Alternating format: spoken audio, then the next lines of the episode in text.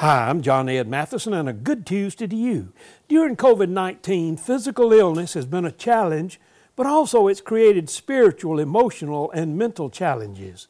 I read where Dr. Karl Menninger, the famous psychiatrist, once gave a lecture on mental health and then answered questions. One man asked, What would you advise a person to do if that person felt a nervous breakdown coming on? Most people expected him to say, Consult a psychiatrist. But to their astonishment, he said, Lock up your house, go across the railroad tracks, find someone in need, and do something to help that person.